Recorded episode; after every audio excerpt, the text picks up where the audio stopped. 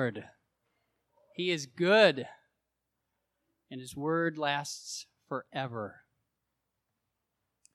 Over the course of the next year, we'll be going through a series of talks entitled Christian Personal Relationship that will focus on our call from Christ to live in relationship with one another in a manner worthy of the call we have received. My talk today is meant to be an introduction of sorts to this series of talks. I will talk about three things today the I world, the universal need for human relationship, and finally, a convincing argument that Christianity has something to say about it. Let's work our way through this. The I world. Ever heard of the term? It's perhaps a useful term because it easily sums up, in a catchy phrase, one of the prevailing attitudes of our time that is visibly linked to a seismic shift in how we are relating to one another. What is that attitude? A pervasive focus on the self at the expense of one another. The term I world was coined, to my knowledge, by Dr. Dale Kuehne. He's an ordained minister in the Evangelical Covenant Church of America and serves as a pastor in New Hampshire. He's also a professor of politics at St. Anselm's College, which is a Benedictine college in the Northeast. His particular area of research is how a focus on gratifying one's self has shifted, transformed, and disfigured the nature of human sexual relationship. We're not going to talk about that in particular today, but I bring it up because Dr. Dale Kuehne is pointing out that our attitudes and behaviors about ourselves affect the most intimate aspects of our relationships with one another. What's another term for a pervasive focus on one's self as an ideology? Individualism. Individualism is the habit or the principle of being independent and radically self reliant. The taproot where individualism obtains its strength is the greatest of all sins pride. What are the signs? Well, there's lots of signs outside in the world. There's marketing. What can Brown do for you, the UPS company that's going to deliver your packages? Your world delivered. Who who does that one? AT&T. Well, they're yeah, they're not as big anymore, but be all you can be. The army. Have it your way. Burger King. That wasn't really successful. Anyway, there are some signs. Those are some signs. Now let's shift to the signs in our interior life. Here are some things I find myself saying when I am contemplating someone's request of me or a desire that I feel growing inside of me. I might say, What's in it for me? Or I might say, Yeah, Maybe not. It's probably going to feel good. These are the signs that my interior life is working through self reference, maybe self centeredness, maybe self defense. Well, if those are the signs, what are the fruits? The fruits that you and I struggle with when we are burdened with ourselves might be, and I'm speaking from personal experience, loneliness, anxiety, fear. This is one of my favorites skepticism, division, racism, classism, anger towards ourselves and towards one another. Radical individualism deteriorates the world around us. G.K. Chesterton said that Satan fell from the sky because he took himself seriously. Angels can fly because they don't. This is not God's plan for people. It never has been. Open the good book, Genesis 1, verse 27. God created man in his image. In the divine image, he created him male and female. He created them. We know what naturally came of the loving relationship between the first man and the first woman. God's image is two, become one, become three, and then four, and so forth. In the second story of creation, shining a light from a different angle on the same subject, Genesis 2 records the Lord God's words over Adam It is not good for the man to be alone. I will make a suitable partner for him. Contemplate God's words for a moment. It is not good for the man to be alone.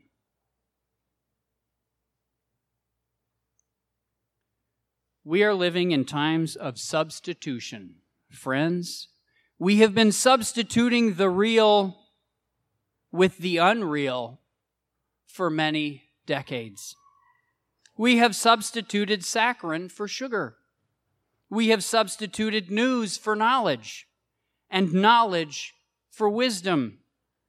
We are substituting looking at an iPhone for looking at your eyes, substituting text messages for conversation, substituting memes for really clever jokes, substituting ideas with iterative catchphrases. You can think of many more. It might be a good exercise. God's intent is to love us as a people, as a family. The documents of Vatican II, Gaudium et Spes, says, In his fatherly care for all of us, God desired that all men should form one family and deal with each other in a spirit of brotherhood. The Catechism says, God, infinitely perfect and blessed in himself, in a plan of sheer goodness, freely created man to make him share in his own blessed life. For this reason, at every time and in every place, God draws close to man. He calls man to seek him, to know him, to love him with all his strength, he calls together all men scattered and divided by sin into the unity of his family, the church. To accomplish this, when the fullness of time had come, God sent his Son as Redeemer and Savior. In his Son and through him, he invites men to become, in the Holy Spirit, his adopted children and thus heirs of his blessed life. This is the opening paragraph of the teaching of our church in the Catechism. Wow. None of us is truly alone. Biologically, we owe our existence to the fact that two people radically overcame their singleness for a time. The gift of your existence of my existence is the fruit of two really become one. Like for real. Two cells, separate, different, fused, now one. I'd love to talk more about this after the talk. It's really cool. Each one of us is the result of unity. There's no other way. Two have become one for you and I to exist. Each of us was made in, by, and for relationship. We are being made by relationship right now. Does somebody want to open the door?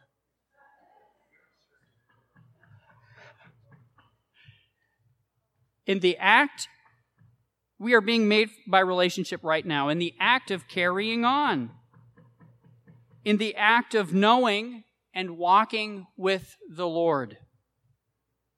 What does he say to us? I am the vine.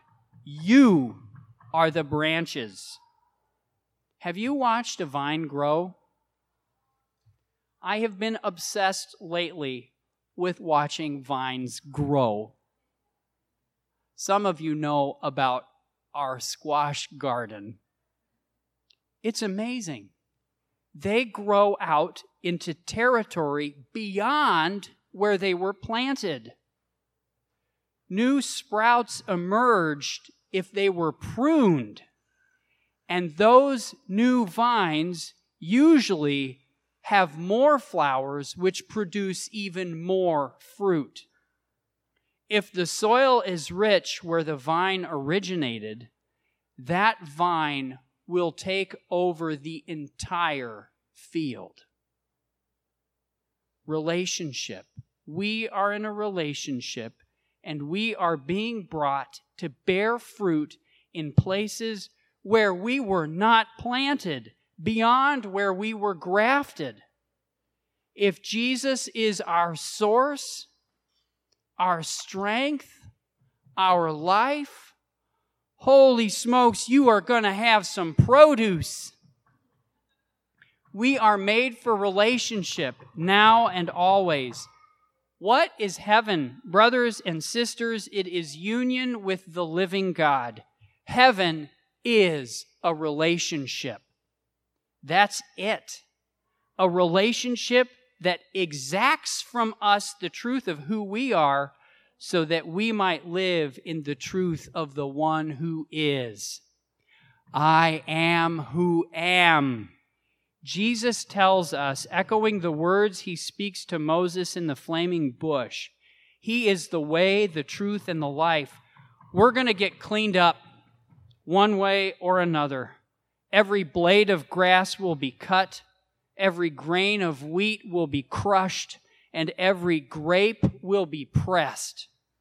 He's coming for us forever because we cannot ex- escape relationships, we will experience either blessing or hurt from our relationships. To be honest, probably both. Each of us can think of a relationship that hurts. We can also think of relationships and friendships that are a great solace, a source of comfort, a place of refuge. Here's the rub the difficult relationships are the greatest opportunities for the love of the Lord. They can be a witness to the power of the gospel. They can also be an opportunity for the enemy. G.K. Chesterton says, The Bible tells us to love our neighbors and also to love our enemies? Probably because they're the same people. If we get loving our neighbor right, the Lord is magnified. A lot rides on this. 20 bucks. That even if you don't pray before your meal at work, your coworkers still know you are a Christian. Are they judging you? You bet. And I don't mean in a bad way. I mean, they're weighing the worth of your witness, especially those who are really, really skeptical of Christianity, like maybe some of your fellow Catholics. There are some who've heard nothing good of the Word of God, of a personal relationship with Jesus. You and I are witnesses whether we like being one or would rather hide. Worldly relationships are often based on preference. I happen to prefer musicians, simple people with a sense of humor, those who appreciate cooking, wit, a desire for hard work, the capacity for sacrifice, friends who won't place too many demands on me. I really dislike people who are quick to show me my flaws, or people who talk down to me without even realizing they are doing so. Should I move on? Take a look around the room. None of us chose this motley crew. And it probably could stand to get a little more motley. All of us have had a hand in making this gathering what it is today. Although there are some that maybe I invited, not today, there are more that I have not personally invited, many that I don't yet know, and even more that I am learning to love.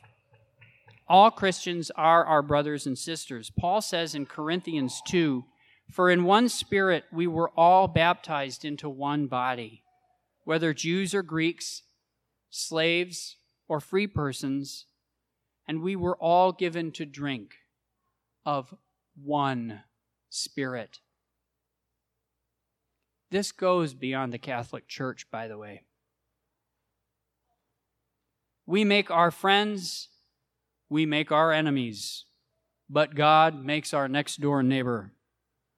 Hence, he comes to us clad in all the careless terrors of nature. He is as strange as the stars, as reckless and indifferent as the rain. He is man, the most terrible of beasts. That is why the old religions and the old scriptural language showed so sharp a wisdom when they spoke not of one's duty towards humanity, but of one's duty towards one's neighbor. That's a quote from G.K. Chesterton. I like him. Some of the passages of Scripture are so familiar to us that we can forget about them when we are thinking about our brother or sister in the church. Take the passage of the Good Samaritan, for example. The Samaritan was the one least expected to be neighborly. He was, in fact, outside the circle of neighbors, and yet he was the only real neighbor. We are not only neighbors to one another, you and I, we are brothers and sisters. We are not only brothers and sisters to one another, we are part of the same flesh. Christ's flesh. In Ephesians 1, Paul says, For he has made known to us in all wisdom and insight the mystery of his will, according to his purpose, which he set forth in Christ as a plan for the fullness of time, to unite all things in him, things in heaven and things on earth. The end of our relationship one to another is unity. Those who belong to the Lord Jesus relate to one another as a family that remains deeply committed to one another. How we relate as family and what that looks like will be covered in a talk later in the series. However, there are several examples in Scripture of the disciples being identified as family. Jesus himself endorses this relationship. Listen to what he says about his own family in Matthew 13. It's really grand. Someone interrupts interrupts his preaching to let him know that his mom and the disciples have just showed up. Jesus doesn't stop his preaching. He ratchets it up a notch. He says in reply, astonishingly, Who is my mother? Who are my brothers? Bet that guy felt sorry for interrupting. And stretching out his hand toward his disciples, he said, Here are my mother and my brothers. For whoever does the will of my heavenly Father is my brother and sister and mother. That's incredible. It's not a small family, gang. Jesus just blew open the narrow gate. He's going to stuff us all through. Just stay in the family. How do we do this? By loving the Word of God. Let it soak in like rain on a parched land. Spend time with Him. Read it. Remember, He is the Word who has been with us from the beginning. He is the Word who has come to pitch His tent with us. All things are possible with Him. Have the hardest time with your brother or a particular sister? Go to the Word. Not only does it change our life, there's real practical wisdom in it. Here's a couple for discussion. Hebrews 13. Let brotherly love continue among you. 1 Peter chapter 1. Having purified your souls by your obedience to the truth for a sincere love of the brethren, love one another earnestly, earnestly from the heart. I know my brother. I'm talking about my brother Stephen, who lives in France with Julie and their three children. I know him really, really well. Because I know him so well, I can love him personally. Therese and I have known each other for over 20 years. We have grown deep together. There are pains and hardships that we have encountered because we are going deep, uncovering wounds, witnessing straight up handicaps, and breaking open areas of love that are deeper than we've ever known. This love, as painful and hard as it is sometimes, is a source of strength and life for everything else. Our love for one another in a community in time grows to be first committed, second personal, and then third familial. There are times when I know I am called to give love even when I wouldn't necessarily choose it. Being in community has allowed me to see things in others that at times I'd like to sit in judgment over. When I have, nursing a grudge, I have fed a root of bitterness. Working through this a particular time, pulling up this weed required some counsel with other brothers, some prayer, some courage, some honesty, and finally, humility. And through it, I have encountered a blessing restored brotherhood, and mutual respect. Christian relationships should be strong and life giving. There should be an invitation to relationship in the heart of a Christian, an openness and a willingness to welcome the other. Worldly relationships can be possessive, private, and exclusive. The blessing of our relationships, of our friendships, should overflow to others. They should strengthen us so that we can love and serve others rather than be absorbed and cave in on the relationship. Importantly, a brotherly love that is grounded in mutual affection, service, and holding one another in esteem builds a stable environment where healthy relationships can happen. This kind of environment or milieu is where we begin to heal wounds of loneliness, insecurity, and a need for approval. Having relationships like this takes a commitment on the inside. Relationships between Christians shouldn't be based on preference, nor should we treat each other as a means to an end. We should be grounded in faithfulness, loyalty, and commitment, first to the Lord and then to one another. Because our relationships are more like family and less like a club, we choose to serve one another in spite of our feelings, regardless of how we might feel. The test of love is how we act. not necessarily what we feel or what our intentions might be.